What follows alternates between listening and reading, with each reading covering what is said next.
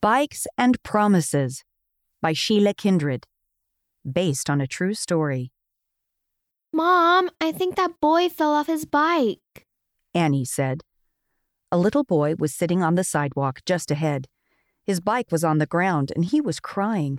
An older boy was sitting with him. Are you hurt? Annie asked as she and her mom got closer. My brother fell and hurt his knee. The older boy said, I need to take him home. But I don't think I could push both bikes and help him walk at the same time. We can help. Mom nodded. We can help you get home. The younger boy wiped away tears. His brother helped him stand up. Mom and Annie took the bikes. They walked slowly up the street. Soon they were at the boy's house. A woman stepped out with her hands on her hips.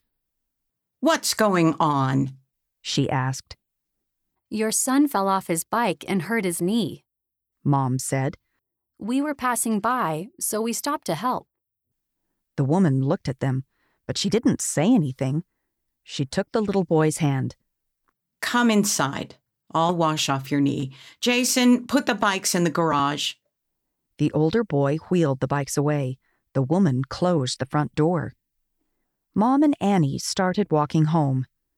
Annie frowned. They didn't even thank us. No, they didn't. Mom said. But do we help people just so they will thank us?